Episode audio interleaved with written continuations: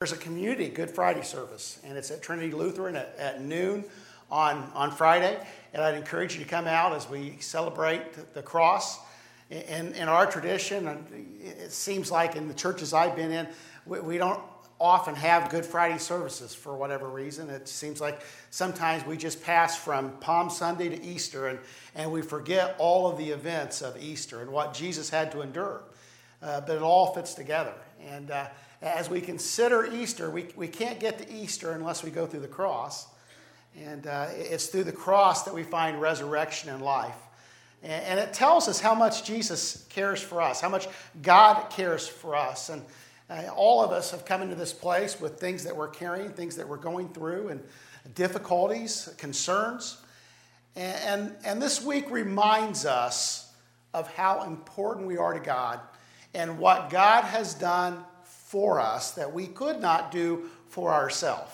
It's through the cross, folks, that we find life. It's through the cross that we find resurrection. Uh, and, and, all these issues that we deal with in our life, these relational issues, uh, financial issues, emotional issues, uh, sin issues in our life, these things that we're dealing with in our life, there is victory through the cross of Christ. And so sometimes it's just a matter of giving up and dying to self and, and dying to self in the midst of the relationship. Uh, you ever have to do that? You ever have to just say, um, give someone forgiveness even though you don't want to? And this isn't my sermon today. I'm sorry. I, have got like two hours sermon after this. But, but it's important enough that we stop and just consider what Jesus did on the cross. And he invites us to join him and to bear our own cross in the midst of life. And in the midst of bearing our own cross, folks, we can find resurrection and life like we'll know, not know otherwise. And so I just want to encourage you. I, you know, this morning I, am bearing something that, that's fairly significant and fairly heavy on, on, on my heart and my mind as, as I prepare this message. And, and I want you to know, even before I get into this message, how much I appreciate you folks. You are good people. I am blessed to be your pastor. I am. And, and, and as I as I consider all that, that, that I'm thinking about, and I know you're thinking about, I have hope this morning, not because I'm so smart, not because I can get things done, and not because my life's always together to the extent it needs to be together, but I have hope in Jesus Christ who came and suffered and died on my behalf so that I could have life. Man, I got to stop right there. That's the most amens I've ever gotten here. Imagine Jesus lived in Marysville in 2016. Okay, can you do that? How would Jesus live? If Jesus was present, and we, we believe he's present, Jesus is alive, but if Jesus was physically present in Union County, in Marysville, how would he live? Who would he associate with? How would he spend his time and his energy? What, what would his priorities be? If Jesus was physically present in your neighborhood, what would be some of the things? Just imagine, what would be some of the things that he would be doing in your neighborhood, in your family? I want and, and, I think we can do more than one thing at once, right? I knew a guy that every time he sat in a church service, he had a screwdriver and he used to take the envelope holder off the back of the chair during the sermon. That's, you know, that's how he occupied himself. Uh, I knew a guy at, at Tri County, um, and, and he memorized the hymnal from front to back. And so you could say a number and he knew the song. You could say a song, he knew the number, okay? So there's also, I, I realize, I, I sit every once in a while out and listen to somebody preach. There's a lot of things you're doing other than listening to me as I preach. And so while I'm preaching this morning, I want that to kind of run through your mind. I want you just to be thinking about that. If Jesus was physically present, present in Marysville, Ohio in 2016, how would he live? Let that run through your mind as we go through this sermon this morning. We're, we're, we're finishing up our series on baptism called Marked. And, and I hope if you've not been baptized, that, that you'll join us on Easter. And there's a sign up sheet. Maybe you just want to affirm or confirm your, your baptism. Maybe you were baptized a long time ago and, and you just want to take the opportunity to affirm that baptism next week. Uh, actually, I'm going to do that in the second service. And so if, if you'd like to do that, there's a sign up sheet for that uh, as well. See me in the, in the well after this service, and we'll talk a little bit about the, the logistics of all that we're doing.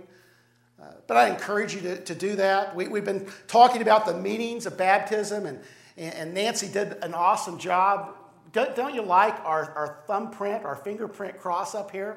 Our identity is found in Christ. And, and then on my, my left and your right, we, we have the water running to remind us of how thirsty we are and all those things. But uh, I, I love the images that we have here for, for this series.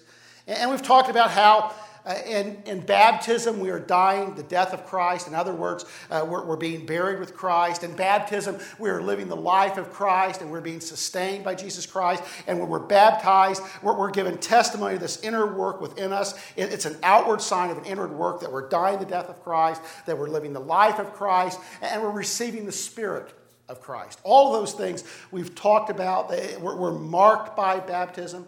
And this morning we're going to conclude the series with this. In baptism, we are becoming the body of Christ. The body of Christ. What, what does that mean? Yeah, we, we use that kind of, that's real churchy language, right? you know, we, we are the body of Christ. And it's, it's, it's language that we use, but, but what does that really mean? Now, we've been tracking the meaning of this, of baptism, what, what the significance is through some older stories. And, and we've been using particularly the creation story, and you know the story. Uh, in Genesis 1 and 2, God created the heavens and the earth. And, you know, in, in, in Genesis 1, it's God speaking. In Genesis 2, it, it, becomes more personal as, as God begins to form man with his hand and breathe the breath of life into him. And in, in Genesis, we're created, there's, there's water, and, and from the water, creation life springs. And we have in Genesis 1:28, God blessed them. This is after humankind, Adam and Eve have been created. God blessed them, and God said to them, Be fruitful and multiply and fill the earth and subdue it and rule over the fish of the sea and over the birds of the sky and over every living thing that moves on the earth. So, in other words, God formed life out of the water. Life began out of the water, and immediately God commissioned what He had created with a task. Humankind is created to accomplish the mission of God. If you want to know why you're here, you are here primarily. At your essence, you are here to do the will of God. I am here to do the will of Him who sent me. That's what Jesus said. And so humankind is created, and, and we are given a mission. We are given a task to subdue the earth. And we know the rest of the story. There's, there's the fall and all the chaos of life. And then we have the, the children of Israel. They're, they're, you know, God says, I'm going to bless Abraham and I'm going to make Abraham a blessing, and, and, and your, your seed, your, your family is going to be this great nation. And, and they end up in slavery in Egypt. And we've been tracking that story to understand the significance of baptism and they're, they're in Egypt, and, and God takes them out uh, by, through death, through, through the Passover lamb. God takes them out into the wilderness, and God sustains them with manna. He feeds them. They live the life of, of God through manna, and then He gives them the law. In other words, He infuses them with a way of living. And then after that, he takes them to the, to the Jordan River. And, and, and we have another crossing. Two crossings. There's the Red Sea and there's the Jordan. The Red Sea, God lets them pass through on dry ground. They, they don't have to get their feet wet. But to get to the promised land, they have to get their feet wet first, and they step into the water, and the water parts. And, and the people of Israel cross over the Jordan River into the promised land to become the people of God, to seize the mission that He had for them. Israel is to be God's people among the nations.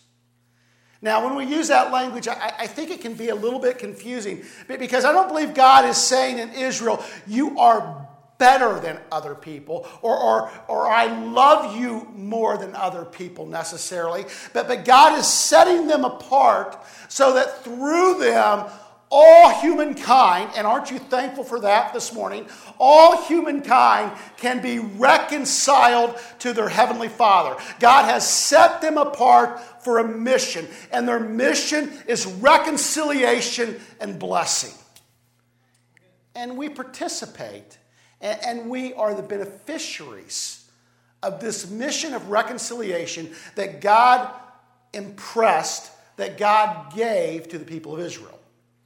So, so those are the first two stories that we've been tracking. We've been tracking the creation story, and then we've been tracking uh, the Exodus story. And, and as the people of Israel have moved from slavery into being the people of God that they were intended to be in the promised land, in Israel. And then we've been looking at the story of Jesus. See, all these stories are connected. Isn't it, isn't it strange? God connects all these things together, but He does. It's, it's all related. And, and Jesus, Jesus moves from baptism like the people of Israel moved from slavery to accomplishing God's purpose. Jesus comes out from the water, and, and we see when Jesus comes up from the water what? The, the Spirit of God descends upon him as a sign of God's favor, as a sign of God's approval, as an indication that God was going to move, particularly through this man God, Jesus this perfect man, this one without sin, God was going to move in a significant way through the life of Jesus Christ. And testimony is given to that by the Holy Spirit descending upon him after baptism. J- Jesus moves from baptism to, to the wilderness where he is tempted. Jesus is in the wilderness and, and, and Satan is tempting, tempting Jesus, and Jesus says, Man does not live by bread alone, but by every word that proceeds out of the mouth of God. In other words, Jesus is saying, I am sustained by the Word of God. God gives me life. I, I, I am being raised to life by God. In your living today, eh, and maybe this doesn't make any sense to you right now. But, but, but I'm just impressed by the fact that as you're living, you are being raised to life, even right now, by God. God just continually raises us to life through the power of Jesus Christ.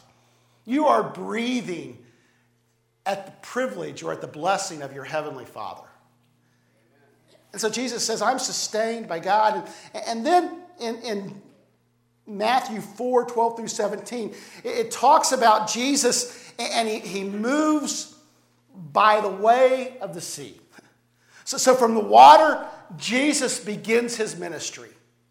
And his ministry is pretty simple. From Jesus' perspective, you know, he, he, doesn't have a laundry list. He doesn't have, you know, a, a, task list, but, but he has one task at the top of his list. You know what the, the top of his list is? I'm here to do the will of him who sent me. Say that with me. I'm here to do the will of him who sent me. That's it. I'm afraid I'm going to preach myself out of a job right now. It's simple. Find God's will and do it. That, that's it. Okay, go home. No, I, I better finish. Jesus was sent to do the will of him who sent him. And that was it. Now, he gave some, some descriptions of this in Luke 4 18 through 19 he says, The Spirit of the Lord is upon me because he anointed me to preach the gospel to the poor. He has sent me to proclaim release to the captives and recovery of sight to the blind, to set free those who are oppressed, to proclaim the favorable year of the Lord. That's Jesus' mission. Jesus came to accomplish God's mission of reconciliation. That's why he came. I have come to do the will of him who sent me. God is willing that none would be lost, but all would come to salvation. And so God is willing to pay any price, even sending his own son, so that you can come to a place of reconciliation and wholeness with your heavenly Father. And Jesus says, Not my will, but your will. Whatever I need to do, I'll do because I have come to do the will of him who sent me. Jesus has come to accomplish God's mission of reconciliation. And so we find from the water, this is what's emerging. From the water, humankind has been given the task of doing God's will, God's mission on this earth. In creation, we were tasked with doing God's will. In the Exodus account, the people of Israel were tasked with doing, being the people of God in the promised land, fulfilling his mission of reconciliation, to be his, his holy people, his holy nation. And Jesus has continued, and through baptism, he is sent to do the will of him who sent me. And it's the same for us. See, in baptism, we become the body of Christ, the body of Christ doing the will of our Father. Now, Galatians says it like this For you are all sons of God through faith in Christ Jesus. For all of you who were baptized into Christ have clothed yourself with Christ. There is neither Jew nor Greek, there is neither slave nor free man, there is neither male nor female, for you are all one in Christ Jesus. And if you belong to Christ, then you are Abraham's descendants, heirs according to the promise. In this passage, we have all of these things happening. We, we are clothed with Jesus Christ. We, we become the body of Christ, and we are tasked with the mission of Jesus Christ. In baptism, we are becoming the body of Christ. So, what's that mean?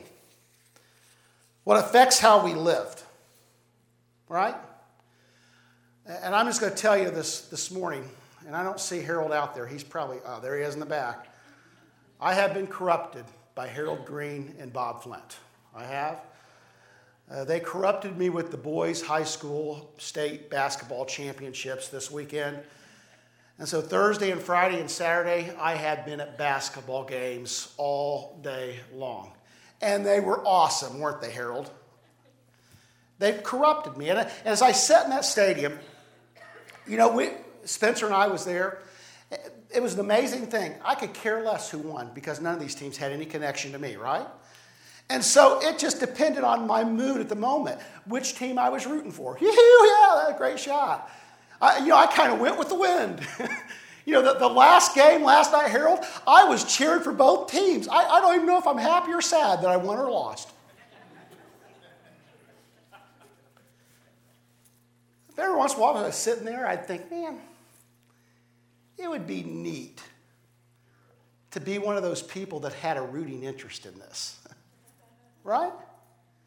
That, that you were experiencing the euphoria of winning a state championship. But I think even more than that, what if you were one of those guys on the bench? There's a guy that got in in, on the Division One game in the semifinal. I don't know, Harold, if you were still in there when he did, but they, they had the game won. Westerville South had the game won. I think it was Westerville South or Lima, one of them. And they had the game won, so they sent one of these guys from deep on the bench. and this guy got on the floor for like a second. And I think he was a senior. He hadn't played the whole game. And the whole time he was on the floor, he was going, And I think the coach was afraid he was going to hurt somebody, so he took him out.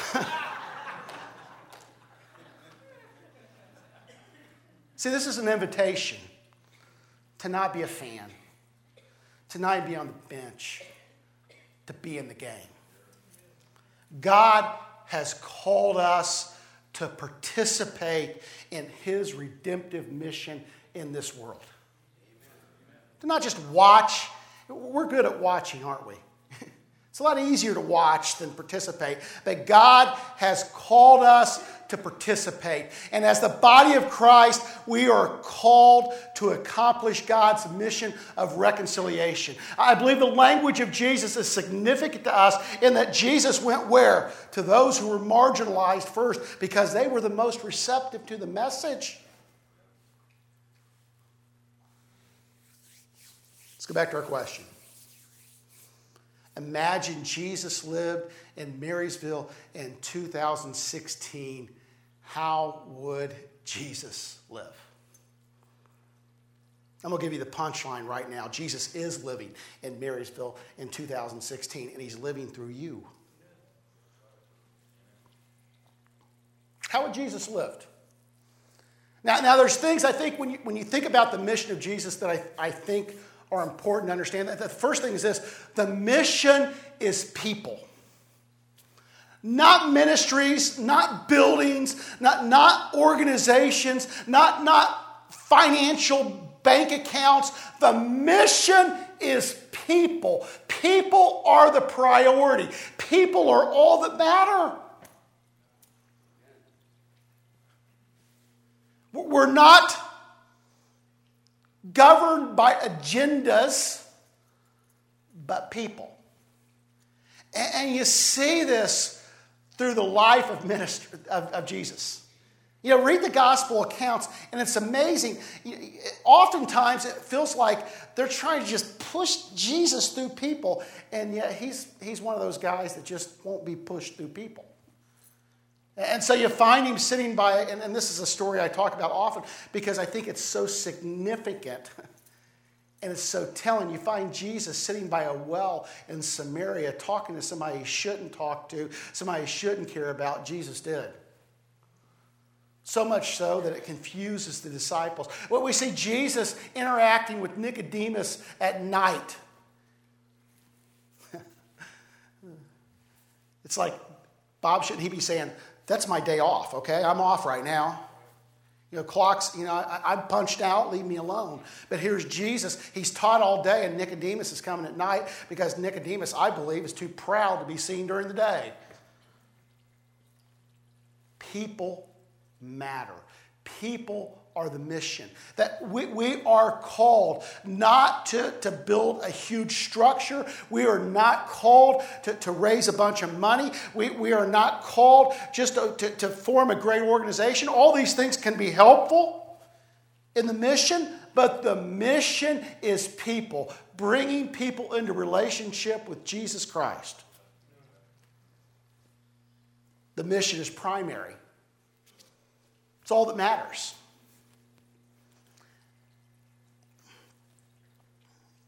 Aren't you glad that God allows you to experience good gifts in your life? Aren't you? And, and, and, this, is, this, is, this is the wonder of our God. The mission can be primary while you're enjoying life and family and friends. It can be.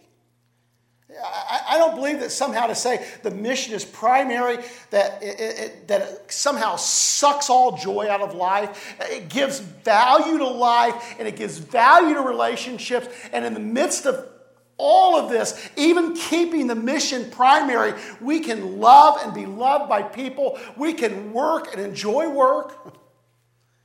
Can't we? And we can be living life and enjoying life with a recognition that, that even in this moment of life, the mission is primary and not my will, but God's will. You know, I said at a, I said at a silly basketball game, I'm going to say, I'm going to stop saying stupid because that's stupid to say that, okay? I said at a silly basketball game with Spencer yesterday. And you know, I, I just believe in that in, in that relationship moment, our father and son time, Spencer, that the mission was still primary. That, that even in the midst of that, I could be living and moving in a way that gave honor to my Heavenly Father. And that was by not throwing anything at the referees. And I never throw anything at the referees, do I, Todd? You sat with me. I, I am well behaved at games, right? I'll give you your $10 later.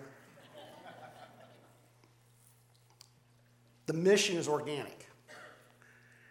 And, and, and I, I really wondered what word to use here because that, maybe it, that sounds odd to say it in that way, but, but, but when I'm saying that, what, when, when Jesus uses parables to talk about the kingdom, what, what kind of imagery does he use?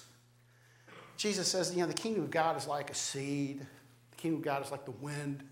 You know, the, the kingdom of God is like a, a farmer. You know, when he's talking to the disciples at the end of his ministry, when he's going to be crucified, he's saying, you know, you're, you're a, a, vine and I'm you're a branch and I'm the vine. He uses all these natural references. And so I believe the kingdom of God is a natural thing. We don't have to you, you ever have a salesperson come to you and they go through all that thing and they create that need that you need something and you buy something and then they leave and then you realize, I don't need that anymore? this isn't something, when we talk about the kingdom and we talk about this mission of God, this, this isn't something that we have to build up and convince and, and show and demonstrate and prove. This need for reconciliation between us and God and us and each other is a need. It's the human condition of those who are without relationship with Jesus Christ. And so it's a natural thing. It's not something we're having to manufacture. You may have to help someone become aware of their need, but the need is there. And the kingdom is this organic, natural move of God and when you think of the church, I, see, I, organization is necessary to further the movement. The movement is primary, not the organization. And I want you to know that, that, that God is never contained with an organization. When, when the organization begins to fail, God just moves on because the movement of God is primary. If the structure of this place becomes primary to the movement of God, then God will move through other means. Do you believe that this morning? That means when, when our traditions become more important than the move of God, we're missing the whole point. And there's a lot of organizations that are guided by traditions and what used to be, and God's just moved out of the building. And so that's the significance. When we talk about Plant the Gospel 2016, I believe that the move of God through our church is natural, that, that, that God is infusing you, He's giving you uh, opportunities, that God is at work, that God is the God who is one step ahead. In other words, when we leave this building, we're not going to take God to the world. God is already at work in the world, and what He's allowing us to do is to participate, to see what He's doing, and move with Him. So, some people call it the dance of God. I, I kind of like that. That God's out dancing in the world and He's just allowing us, by His grace and mercy, to participate in this musical number that He's performing. so we're encouraging you plant the gospel. F- find, find a ministry associated with this church or not associated with this church, but find a place to serve, to give, to love. See Mary sitting there yeah, that's what I like about our quilters. And, and you know, it just fits me. I'm such a sewing person. You know, that's my gift that our church would have this significant quilting ministry. But it's natural and it's organic and it's where people are. And in the midst, I came in and, and I was going to walk through the building Thursday, and I was just my normal loud self. And I come strolling through, and they're in the middle of this room praying.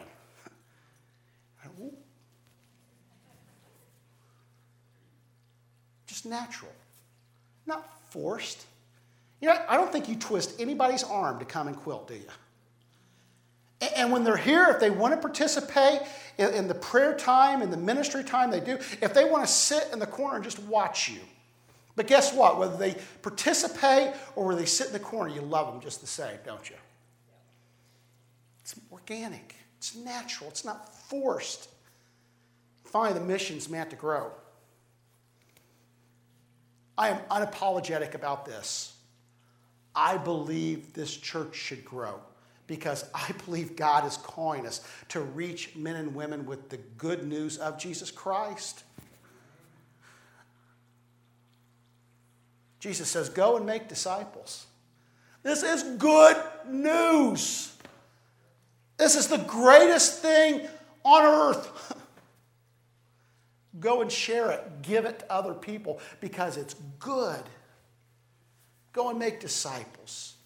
Where, wherever they are on the process. Maybe they've not accepted Jesus, but you're just investing in them. Maybe, maybe they're further along, but invest in other people because the mission is people.